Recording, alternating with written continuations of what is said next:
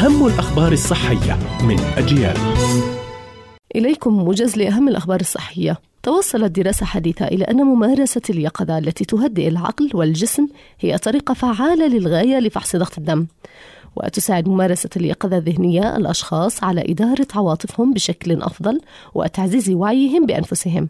ويعتقد أن التنفس العميق يساعد في توسيع الأوعية الدموية ما يسمح بتدفق المزيد من الدم من خلالها وخفض ضغط الدم. كما أن الأشخاص الذين يشتركون في ممارسة اليقظة الذهنية هم أيضا أكثر عرضة لاتخاذ خيارات غذائية صحية وأن يصبحوا نشيطين بدنيا ما يعزز من صحة القلب لديهم.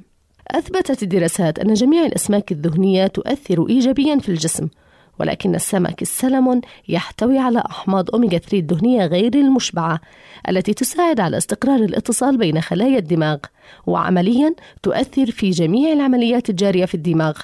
أخصائية طب أعصاب الروسية تحذر من أن استخدام الوخز بالإبر يمكن أن يؤدي إلى انتقال أمراض معدية وتلف الأعصاب والأوعية الدموية.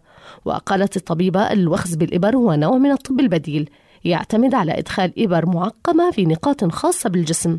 ووفقا لنظرية العلاج بالوخز بالإبر الصينية هذه النقاط مرتبة وفقا لقواعد خاصة مشكلة خطوطا طولية تدور فيها طاقة الحياة وإدخال الإبر فيها يحفز العملية في جسم الإنسان. وبحسب خبيرة الأعصاب فإن هذه العملية غير خطيرة ولكن في حالات معينة قد تؤدي إلى مضاعفات كانتقال الأمراض المعدية بقاء جزء من الإبرة في الجسم وتلف الأعصاب والأوعية الدموية. كانت هذه أهم الأخبار الصحية. قرأتها روزانا طه. إلى اللقاء.